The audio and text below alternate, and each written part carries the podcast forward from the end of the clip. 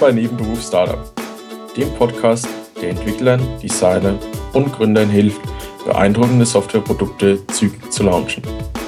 Hier ist es egal, ob du dein Produkt schon gebaut hast oder noch nach Ideen suchst. Ich bin Christoph. Und ich bin Benedikt. Und wir sind hier, um unsere Erfahrungen mit euch zu teilen, damit ihr nicht die gleichen Fehler macht, die wir schon gemacht haben. Servus und herzlich willkommen zu einer neuen Folge von Nebenberuf Startup. Benedikt und ich waren auf der MicroCon Europe und haben dort einige interessante Interviews geführt mit wirklich interessanten anderen Gründern. Ähm, die Woche wollen wir euch das Interview mit Justin Jackson präsentieren, der mit dem Product People Podcast einen Haufen interessanter Gründer selbst interviewt hat und mit dem Build und Launch Podcast einen Podcast gemacht hat, in dem er jede Woche ein neues Produkt von der Ideenfindung bis zur Realisierung, bis zur Vermarktung geführt hat und dann in der Folgewoche darauf gesagt hat, wie es lief. Und wir finden beide, dass Justin ein unglaublich interessanter Gesprächspartner ist, weil er einfach unheimlich viel Erfahrung hat mit diesem Ansatz einfach nur just fucking do it. Ähm, wirklich ein großes Vorbild ist für, für jeden Gründer, weil man viel zu oft hängen bleibt und eben nichts macht. Ähm, wir haben das Interview auf Deutsch angefangen, einfach um Justin eine kleine Retourkutsche zu geben weil er sich äh, beim Abendessen über unser Englisch lustig gemacht hat oder unser Englisch korrigiert hat. Und ja, ansonsten genießt das Interview. Es sind auf jeden Fall ein Haufen interessante und wichtige Dinge drin. Hier ist das Interview. Herzlich willkommen zu einer neuen Folge von Nebenberuf Startup. Heute mit unserem Interviewgast Justin Jackson. Hey Justin, wie geht's dir? Hey, how's it going? I, I, I, German, I, I, I, oh no. yes, we are. Are we really going to do this in German? That's for being smart at, uh, okay, just the intro on Saturday. So. no, just kidding. Uh, thanks for being here. Um, could you introduce yourself? Yeah, I'm Justin Jackson. Uh, usually the way I describe myself is I guy who likes to make things, and so uh, I've been working in software companies for I don't know. Now it's probably 10, 12, 15 years, something like that and mostly in product management and product marketing. And then along the way, while I was working for other people, I thought I want to start making my own things on the side. And so, uh, I've kind of been doing that for the last three years at least, just making little things on the side to eventually, you know, eventually, uh, have maybe a suite of products that, um, you know, support me full time. But right now, uh, most of my income, uh, maybe three quarters of it, comes from product marketing consulting. Mm-hmm. Cool. Very cool. So, uh, what what's your current product? What are you working on? So, I'm just finishing up uh, this book called Marketing for Developers, and it's uh, it's interesting how it came about because uh, I started this podcast called Product People, mm-hmm. and I didn't know who would be interested in it. If it would be like designers or just business people or developers. But what ended up happening is about 75% of the people who listened to the show and would email me were developers. And over three years, I just started to get questions about marketing. Uh, and even when I asked people like why they listened to my stuff, why they read my blog, etc., it always seemed to come back to how do I do marketing? And so I thought, okay, it seems like there's something here.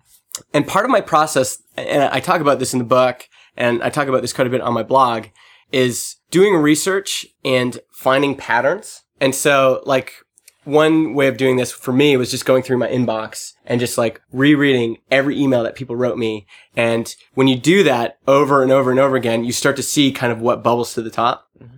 And so there were certain pains um, like one, for example, is uh, developers feeling very uh, inadequate or anxious about marketing. Like like it, they say uh, a typical thing would be when is the book coming out? Or even before the book like can you help me? I'm completely intimidated by marketing. And um, I, I, thought that was interesting. You know there's this this one very strong pattern of them feeling this way. Um, another pattern was the way that they thought about marketing um, there there was there was some kind of inherent things like uh, a lot of developers felt like marketing was scammy or um, yucky. It kind of, kind of give you a yucky feeling, mm-hmm. um, and so that was a very strong pattern. And so I kind of took all these patterns together, took the the top questions that I kept getting, and decided, okay, I'm going to write a book about this. Um, and the I started writing it, and then I stopped writing it, and I like put it on the shelf for like quite a long time. And then when I was doing this other show called Build and Launch, where I was building and launching a product every week, mm-hmm.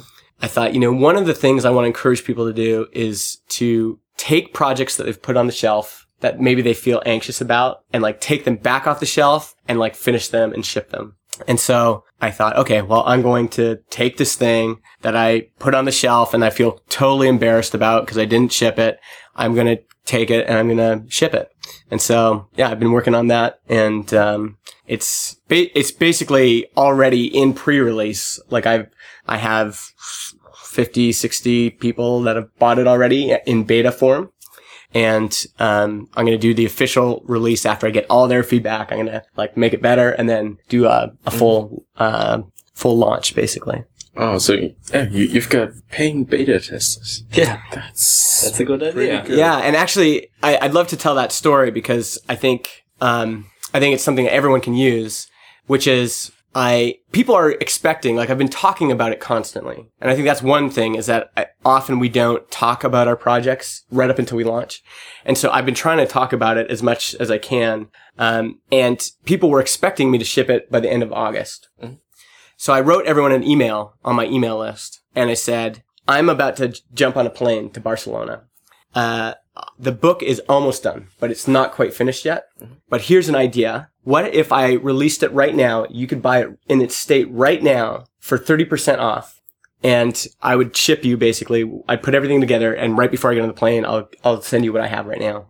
And then I have these links that was like, yes, I want it. No, I'll wait. I'm not interested. I'm not a developer. Those were the four options. So I sent that to my list. My list is probably, I don't know, six or 7,000, something like that. And, um, people clicked on these things. They loved it. And so 325 people clicked on the link that said yes. So I tagged all of those people and then I replied to them and said, uh, awesome. This is great. Um, you know, here's what I'm thinking. These will be the packages. Um, the, this is kind of what will be available at launch. Um, you know, there's going to be spelling mistakes in there. There's going to be other things in there. And, uh, I said, I'll email you tomorrow after I've put everything together. I'll email you again with the purchase links and you can buy it.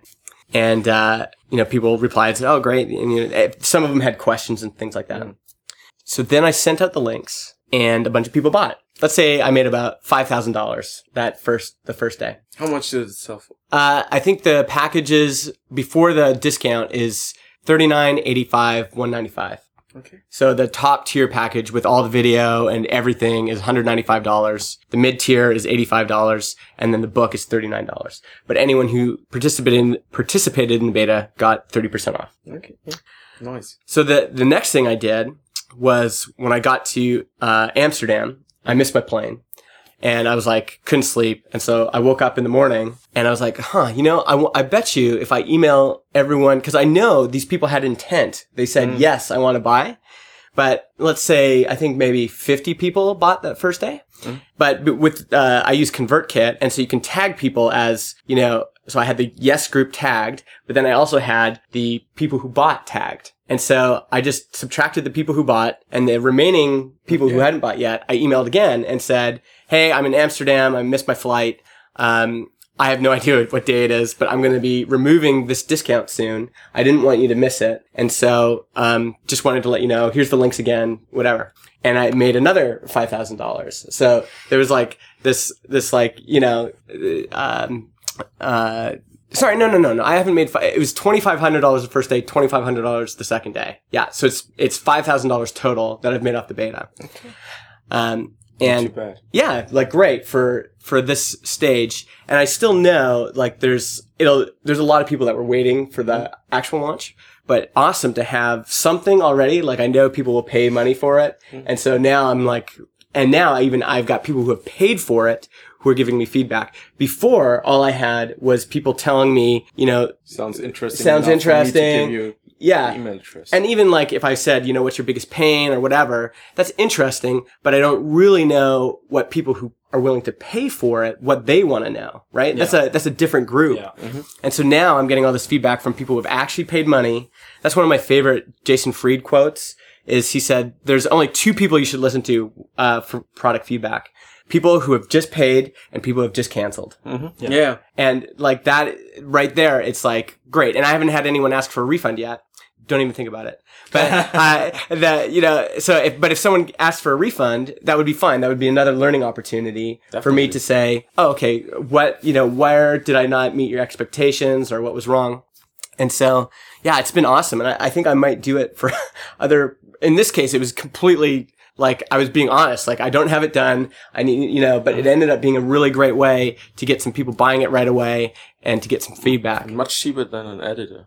Much cheaper than an editor. Yeah. I mean, I do have a, a professional editor, uh, going through the book, but, um, yeah, this is, and I did also actually, I did, um, like with maybe three, uh, people, I sent, uh, pre-release versions, like, and got them to like look at it before the beta. So I already had some feedback, but again, those like, like doing, um, like early, early, like kind of free access, whatever is not very helpful because these are people that are not invested in it. The best thing is like to actually get people who are paying money, giving you feedback. They'll download it, but they won't read it. Yeah, and they might even read it, but like, so one of the people, the basically people I gave it to were the people in my mastermind. And so that's, uh, Jarrod Drysdale and Paul Jarvis. And, you know, especially Jarrod, like he's an amazing person, but he's a, a really, uh, big cheerleader. So he basically, anything I do, he says, this is amazing. This is awesome, you know, and it's good to have those people on your side, but it, it's also nice having like someone who just bought saying, oh, you know, I bought it and I was kind of looking for more on, uh, for example, there, one chapter that I'm going to add is a chapter on retention. I didn't have anything on retention. Yeah. So yeah. Um, you said that you started the book and then you just put it on the shelf. Why did you put it on the shelf? Uh, there's a bunch of reasons. I think one mistake I made with this book is I, I kind of set out to make something big. And especially for my life, like, you know, I'm consulting full time. I have a wife and four kids and, um, doing a bigger product was just like, uh, too much. And it, it wasn't almost even like the work. It was more just like having this thing weighing on me was, was so much and just being frustrated, you know, like, uh, if, you know, if I got home on Friday night, uh, after work and I was really, you know, tired from the week or whatever, I'd feel this pressure to work on the book, but just had no energy to do it. And, you know, contrast that with when I was doing this podcast build and launch and I was building and launching a product every week. It was like, okay, I'm going to make, I'm going to write the product hunt handbook, which is like a 60 page ebook and was like very quick to, you know, write and whatever and do. Um, it was just easier to get that out because I knew I had to limit the scope to nothing. Uh, so I think I made a, bu- a couple mistakes. One, I think the scope was too big uh, for my stage of life. Two is I didn't give myself a launch date. I just said I'm going to start working on this whenever I have time. And so because I never had a launch date, I never like It's easy to procrastinate. yeah, it's easy to procrastinate, and you might not even think you're procrastinating. You might feel like, no, I'm working on this, but you, you never have this thing that's saying, you know, I told people I was going to launch here, Yeah. you know? Um, It- It's very interesting. I had a very long, ongoing, and interesting conversation about deadlines, and I, I share your opinion. I think that giving a deadline or putting setting yourself a deadline, you don't have to be public about it, but just setting one is such a nice forcing function for you to get your ass up and Yeah. just do it. yeah, to do it. Yeah, and I mean, I think there's certain things like, actually, no, I'm going to take that back. At, at one point, I felt with software development that deadlines were, were not productive, uh, because I felt like, you know, especially if you have a, a web application, it's just like, no, it's just continuous development, continuous deployment. You're just always working on things. But I've changed my opinion on that. I think if you've got a, uh, especially a feature that you're working on, say, I'm, I'm going to try to launch this, even if it's just saying like this week, this sprint, I'm going to try to, you know, launch this Yeah. thing. Um, so, and the other thing I could have done with this book, um, is I could have broken it up into five different books or 10 different books and just, you know, the product hunt handbook has probably done, uh, I mean, it's not a ton of money, but it took me 14 hours and I've sold maybe $6,000 worth. There's a little product, $6,000 worth from 14 hours, uh, That's work okay. and it continues to sell, right? yeah. Like it's not, it's something. It's an asset. it's an asset.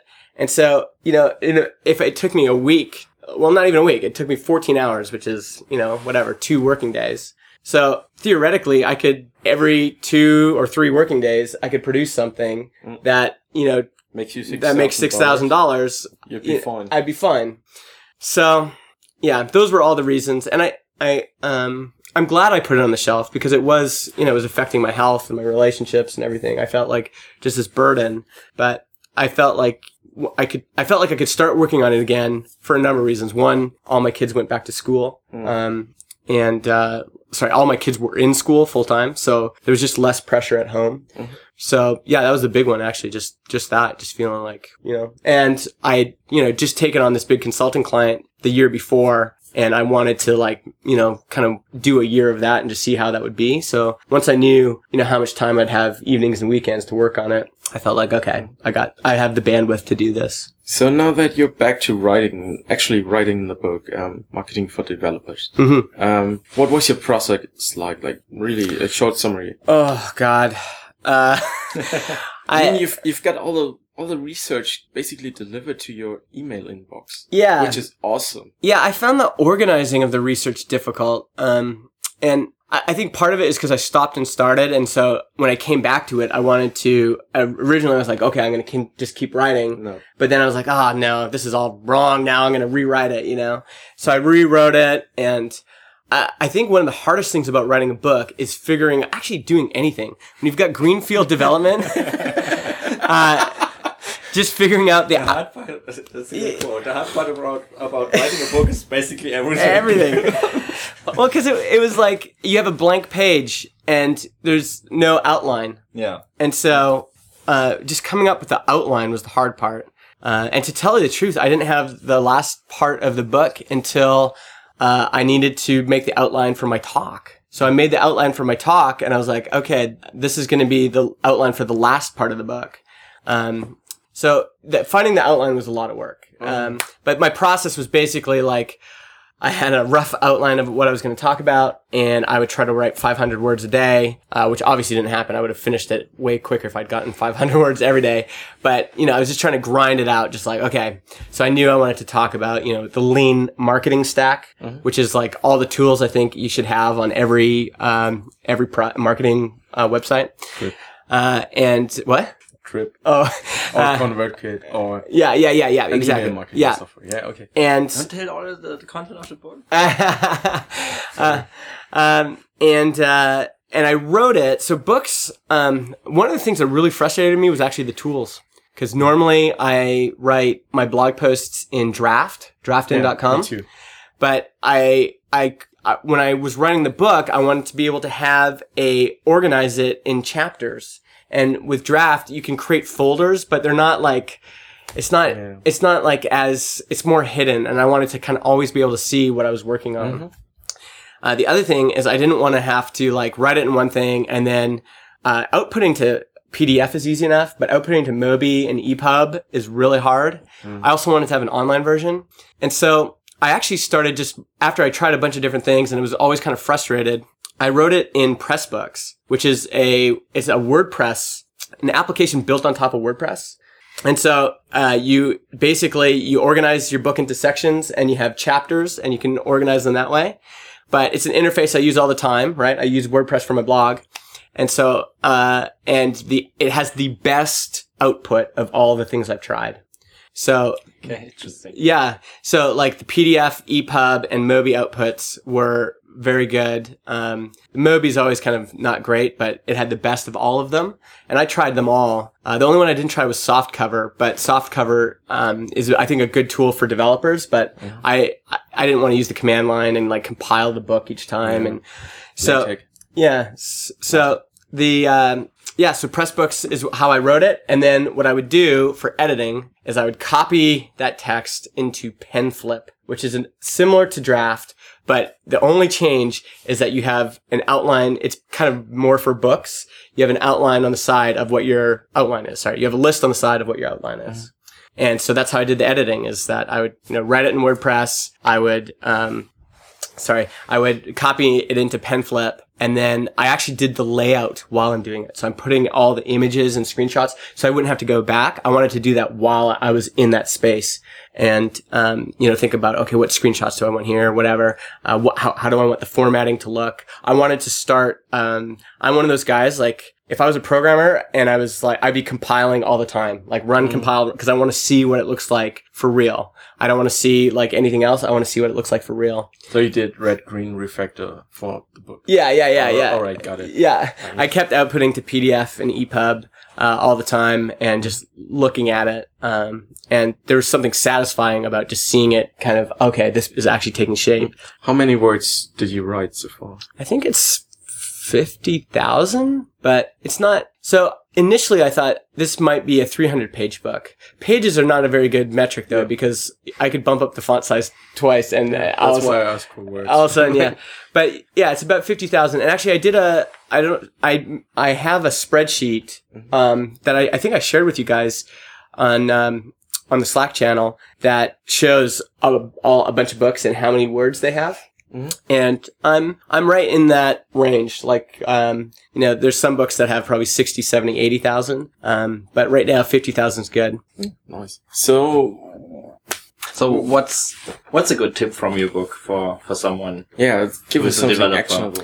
Okay, so there's there's a couple things in terms of the email I get. The biggest pain, like when I read between the r- lines that developers are having, is building something people want. Like that's the biggest pain by far. Uh, but people don't want to hear about that. They don't want. They don't want to hear about that. And so I had to be. So there's basically uh, most of the book is just actionable tips about how you should set things up. Uh, like one example is, um, you know, I say pre-launch, you should be blogging right away. So don't just like, uh, don't just, you know, do your marketing after you launch. As soon as you start building the product, start blogging right away. Start sharing your process, give people sneak peeks, give them an idea of, you know, what you're building, uh, have an email sign up list, have a landing page right away. Like and those, that's really important in terms of tips. But I think the most important is to, um, when I, I said my talk yesterday, marketing has dependencies. It's dependent on having a product that people want, an audience that you can actually reach, and marketing channels that are efficient. And those three things are the most important of all. Like if you have those three things, uh, it's much, much easier to market a product. And so there's quite a bit of just product advice in the book. Like, this is how I would research a market. This is how I would find their pain. This is how I would validate that that's actually a pain. But I actually, I, I might change this, but right now that section is at the end of the book. So I open with the introduction saying, you know, here's, um, kind of, uh, what I think is the most important thing, which is what I just told you. And I said, if you want to learn more about this, go to the section at the end of the book and I'll show you how to, you know, create an audience and everything. But the early feedback I got was people saying, I want to go right to the tactics. I want to go like lean marketing, you know, like get right into the, the, the stack. Okay. I I know Yeah. you don't like it, but I think it's it's a better approach for the audience. Yeah.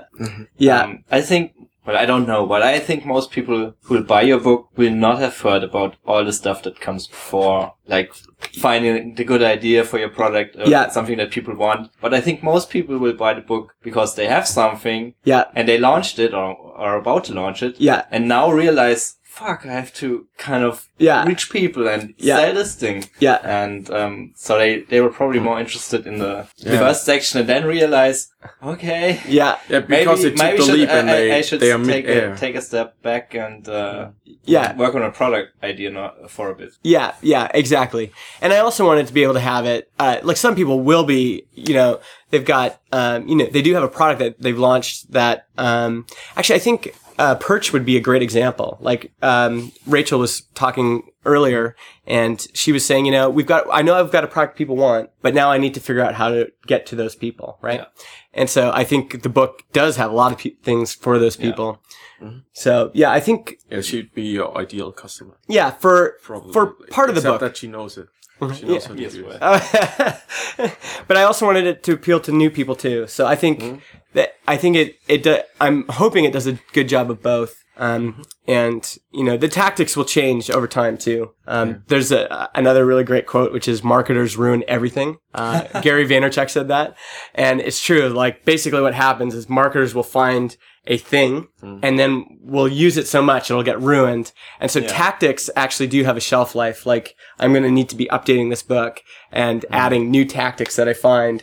Um, and a lot of marketing tactics are like, they're they're like hacks. It's like, oh, I found this one thing that like works really well. You know, like AdWords used to be that thing. They were cheap. No one was using them. It was like, woo, we can just set this up. Right, right now, it seems to be Facebook ads. Facebook ads. Yeah. And I found now that that channel is, is getting, Getting satura- saturated. saturated. Yeah. So, uh, yeah, I'm going to keep updating the tactics, but there's some things like, like build a, a product people want. Like that's, that, Evergreen. that's evergreen. That goes forever, right?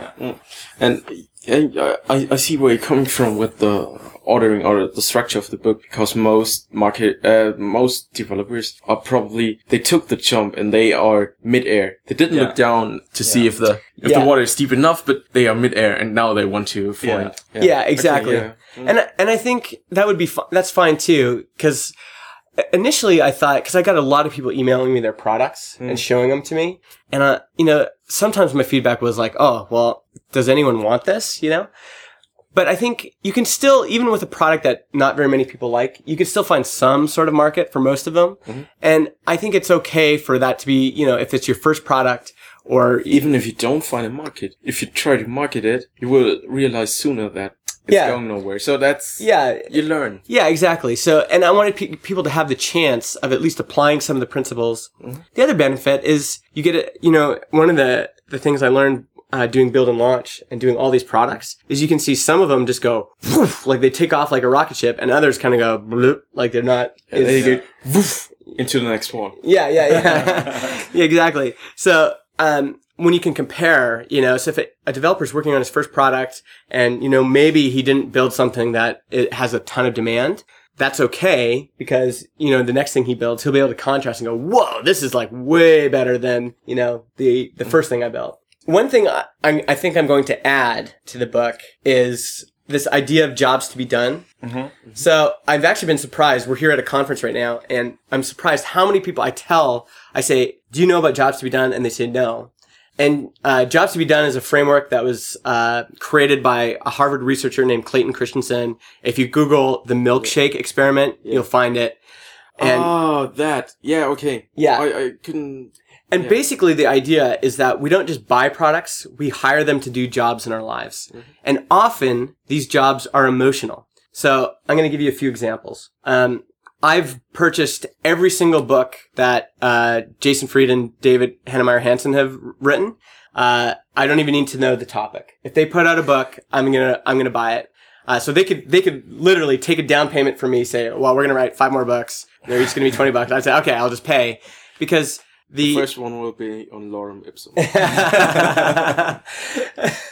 Yay! I would still buy it, and here's why. Um, emotionally, I just really like those guys. I'm a fan, and so one of the jobs that I'm doing when I'm buying their books is just being a fan. Like that's it. Like Yeah. I just really like their stuff, and um, that that's the job. I and or even being able to say I belong to that club that is you know in their thinking or whatever.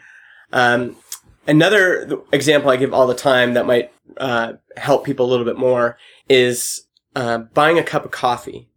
So really, a coffee is just caffeinated liquid, right? And you know, for a long time, it was just a commodity. You could go anywhere and pay, you know, thirty-five cents or whatever, and get like a c- cup of coffee.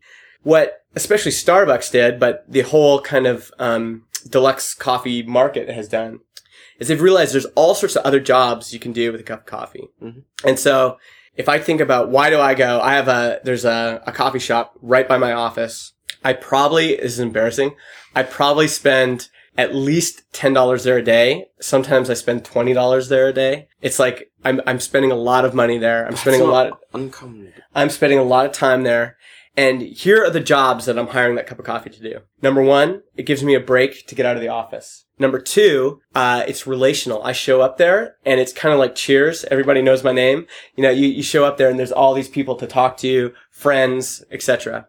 Number three, uh, the barista treats me like I'm a special customer. Uh, so I'm in the, the elite club, right? As soon as I come in, he knows my drink. He, you know, gives me special treatment. He will do the gang handshake. yeah, there's like that's a big, big job for me to feel like okay, I'm on the inside here, right? Whenever he has a new product to test, he you know will text me or whatever. Um, the other thing is I'm I'm basic I'm an old 35 year old man and I want to look cool. Like Mhm. I want to be able to hang out in this cool coffee shop and feel cool. And so there's all these emotions, and I, I haven't even bought the coffee yet. Yeah. Uh, then when I get the coffee, I have the ritual of making it the way I like it, and there's something very satisfying just about the ritual. Mhm. And then I get the cons- the consumption of it, and as soon as coffee touches my lips, uh, I have all this kind of uh, nostalgia that I get. Um, so it, it's everything from, you know, drinking coffee when I go, I remember like drinking coffee when I go hiking, drinking coffee when I'm like snowboarding. There's all these kind of images that just drinking the coffee makes me feel like I'm having this experience. So these are all jobs to be done. And you'll notice like, I haven't even talked about the, the utilitarian one, which is it, it's a drug. It wakes me up, right? But I think a lot of um, people, developers especially, build things very utilitarian. But the truth is, we developers and all of us are affected by all these emotional jobs as well. And you can tell, um, you know, even even um, yeah, and a lot of these things are things we wouldn't like normally admit or even be able to put our our, our finger on. Like even for me to say, you know, one of the reasons I go to coffee shops so I can look cool is like a, kind of an embarrassing, you know, job that I'm hiring it for. But that's the truth. Like if I dig down, like that's what I'm hiring this to do, right? Uh, same with Instagram. Instagram is a great example of emotional jobs. People are trying to display a certain version of themselves, right? And that's the job they're hiring Instagram to do is they're not hiring it to take pictures. They're, t- they're not even hiring it to take cool pictures. The actual job, the ultimate job is to make people, is to be able to portray a certain image of themselves and to get this positive social reinforcement from people liking their photos, right? Totally, yeah. And so I think That's why we come here to MicroConf. Like That's right. MicroConf is not it's it's fifty percent about the actions you take out of the, Yeah, the talks, which you could get from reading any number of books. yeah, Like read Rob Walling starts. I, I think stay small. the, the talks are just a justification to get yeah you. yeah. yeah, Because you can't say, It, yeah, it's why you I'm can going to spend deduct it from a taxes. but Thousand dollars traveling to Barcelona, mis- visiting some friends. Yeah, just so I can hang out. That, Yeah. that doesn't make any sense. Yeah, It's the ex- excuse you have for the IRS. yes, yeah, exactly. that's it. Yeah. Exactly. And I think that's a, a great way to unlock jobs is to say, okay, what's the excuse that people use to say why they buy this product? Mm. And so, you know, with, again, with Instagram, it's like, oh, I just like taking nice photos. Like that's like their reason. But the real reason is, I want people to think I'm cool, right? You know, like that's, so you say, okay, this is the excuse that they give. Okay, but what's behind that? Like, what are they really using this product for? Yeah. Um, cause if I, honestly, I mean, if I wanted to just get awake, I could take caffeine pills. Yeah. But I don't want to, that's why I actually think Soylent, the, the meal Yeah. replacement is ridiculous to me because I'm like, man, there's so many other jobs that Yeah. food does in my life. Yeah. Exactly. And the founder, founder himself wrote it in one blog post that he um still goes to eat out with with friends Yeah. Yeah. Because, it has a social function. yeah, there's all these like, sharing bread. Yeah, exactly. Yeah, exactly. So I I recommend that people look into jobs to be done. I think it's like very very important. There's also this idea that I think a lot of us miss out on, um, and I. You know, like building a product is hard. And so some people email me and you can tell that they're kind of like heavy with almost sadness and letdown because they've put a lot of energy into this thing and it didn't get the response that they wanted. And I think I, I can completely understand that, right? Um, that you, there's this heaviness about it. But I think one thing we don't consider is that, um, you know, sometimes we feel like we're going to build something and we're going to put it out and we just want people to immediately react to our thing. So it's like, I've done this, I put it out. Now I want you to react right now and buy, click the buy button. And that's how we do like marketing campaigns. It's like, uh, you know, here's the campaign and you better look at it once and then go straight to the, the payment page, right? And that's not the way people, that's not the way any of us buy things. I mean, some things are immediate, but most of the time it's like, first you have to ha- even have this understanding that you have a problem or that you need something. So then there's like this stage of, and they talk about this in jobs to be done. It's like first trigger. It's like, huh, I wonder if I should start going to that coffee shop, that new coffee shop across town. And it's like kind of passive looking. Like you might go and check it out one time and maybe not go in. Hmm. Might peek your head in. And then there's like uh, a second trigger, which leads into more active uh, looking. And that might be, you know, you went to a coffee place and they had a new barista and the barista didn't know your drink and you were kind of like, oh man, like now, you know, this place isn't as cool as I I could thought. have gone to the other place. Yeah, they yeah. wouldn't know me at all. Yeah, yeah. And so then you're like, okay, I'm leaving this place. I'm going to find somewhere else. So now you're in more active looking.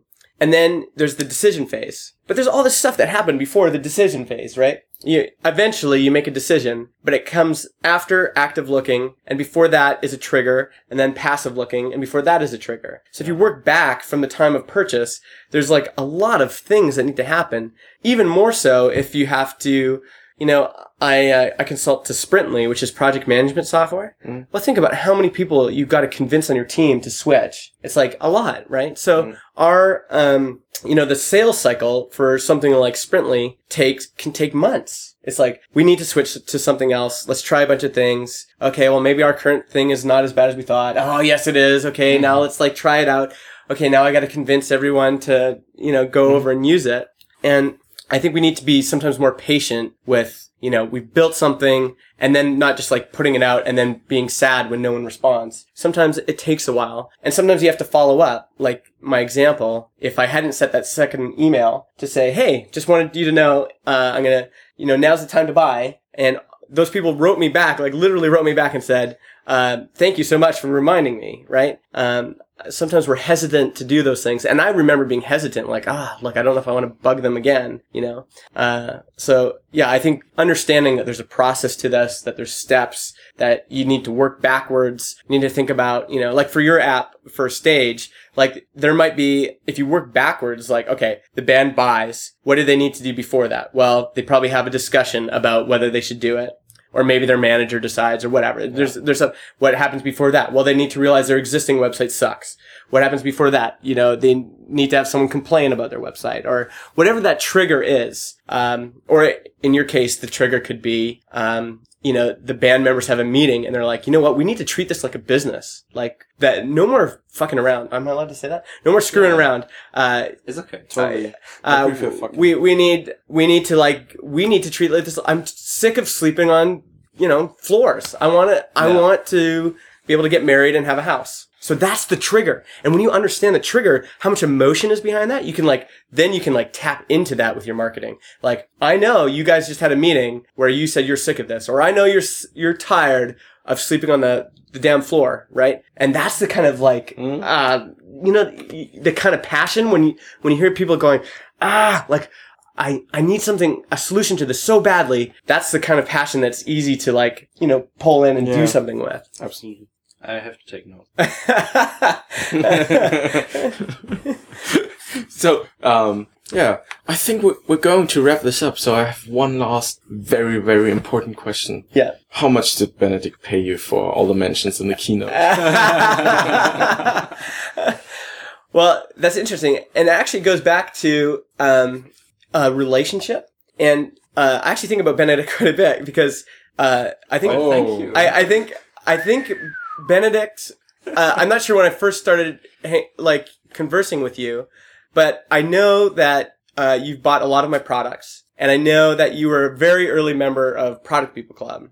And so part of me was thinking, I have a lot of history. Like I, I've known you were working on stage for a long time, and then I got to celebrate you launching it and all this other stuff. So that played into it. Uh, it also, I also had this intro written already about Iron Maiden, and so I thought there was kind of this natural. Uh, I was wondering whether you changed the intro to match the content afterwards. No, no, I was like thinking, I was like, okay, I've got this intro with Iron Maiden, and then I'm like, but then I just talk about other people's apps, and I thought, okay, it would be interesting, and I already felt like I had this like long journey with Benedict, uh, from, you know, we probably, I, I should search my email, because I, I probably have when we had our first interaction. I'm guessing it was three years ago or something like that. I think it was on Twitter or something. Yeah, yeah. I don't know. Yeah, so so I think that that's actually another good tip is relationship, right? Like and Definitely, and if you yeah. think about that, like in this case, um, I'm really glad it paid off for a stage. Like you got a lot of uh, a, a nice boost from it. But that Yeah. that um the only reason that happened is because we had three years of relationship. And so some people might say, oh, well, Benedict just got lucky or, or whatever. But the truth is, is that there was three years of, in a lot of ways, of him like supporting me and like, you know, being interested in the work I was doing. And so there's this psychological principle about, um, you, you tend to want, feel an obligation to help people that have helped you in the past. And I think there is something about that, Totally. uh, of, a relationship of, you know, and even like, um, you know, there's no, another fellow I've been hanging out with here a lot, um, named Marcus, but I just met him. So I'm just learning his story. I'm not as invested in his story yet as I am with Benedict. And, it, uh, sorry, I don't mean to go long, but, um, my, time. th- this coffee shop that I, I go to, the real truth is that it, he actually started a coffee shop with someone else, and that was my favorite coffee shop. And then he, my friend, and the other founder of this coffee shop had an argument and split up. Mm. And I liked them both. Like, I, I felt, I, I still like them both. But my friend Andrew, I have 10 years of friendship with. And so when it came down to like, who am I going to support? Yeah. I said, I'm going to support Andrew because I, I'm so invested in his story. I want to see him succeed. You know, there's so much there. And I think it speaks to the power of relationship. I think people Yeah. think, you know, you can just like, you, you know, you can just like make things happen right away, but Yeah. that's not always true. And so I think that, like what you're doing, even like with organizing all those dinners, like people remember that. Um, the way you, uh, I'm talking to Christoph right now, the way that you, uh, write those notes every year and like you're kind of building this reputation Yeah. as someone who helps. I think people remember that. And when it comes down to, you know, asking for a favor or maybe given, being given an opportunity, um, that even like the, even the way I, I got to speak here is, is not just like, cause really like of all the speakers, like everyone else is like way further ahead than I am.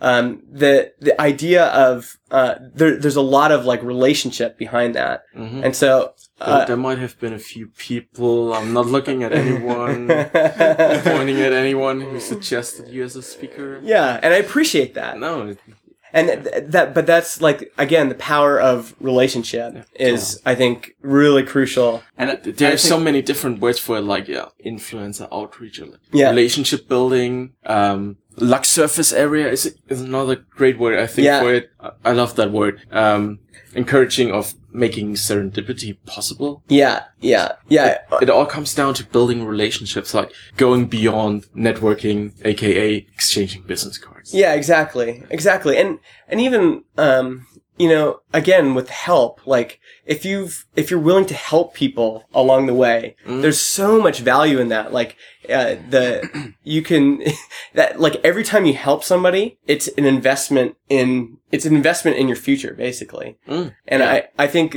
we need to remember that that and even like me um And, and you Yeah. won't get it back from this person. It, it might not be not necessarily. Yeah, not, That's not right. directly from him, but he might know a guy who knows a guy who knows a guy who knows a Totally. guy. And it might come, or you, you'll just get like this aura of being someone who's really helpful. Yeah, exactly. Yeah. Yeah. I think I think it uh relationship building is another very very important marketing tactic and if you're especially if you're a developer Is there a chapter for it in the book? I should I I do actually have uh there is a chapter on um how to build relationships. Yeah. Okay, cool. And it it goes through uh you know all sorts of ideas. Like one of the ideas I have is start a podcast cuz Totally. Interview podcast. an interview podcast because then you have relationship. Even if it's not an interview podcast though, you're going to build relationships with all these Yeah. listeners. Yeah. And so, We met two people listening to our podcast we didn't know before at Yeah. the conference. Yeah. yeah, We, we had people Crazy. tell us that they went to the conference Friends because specifically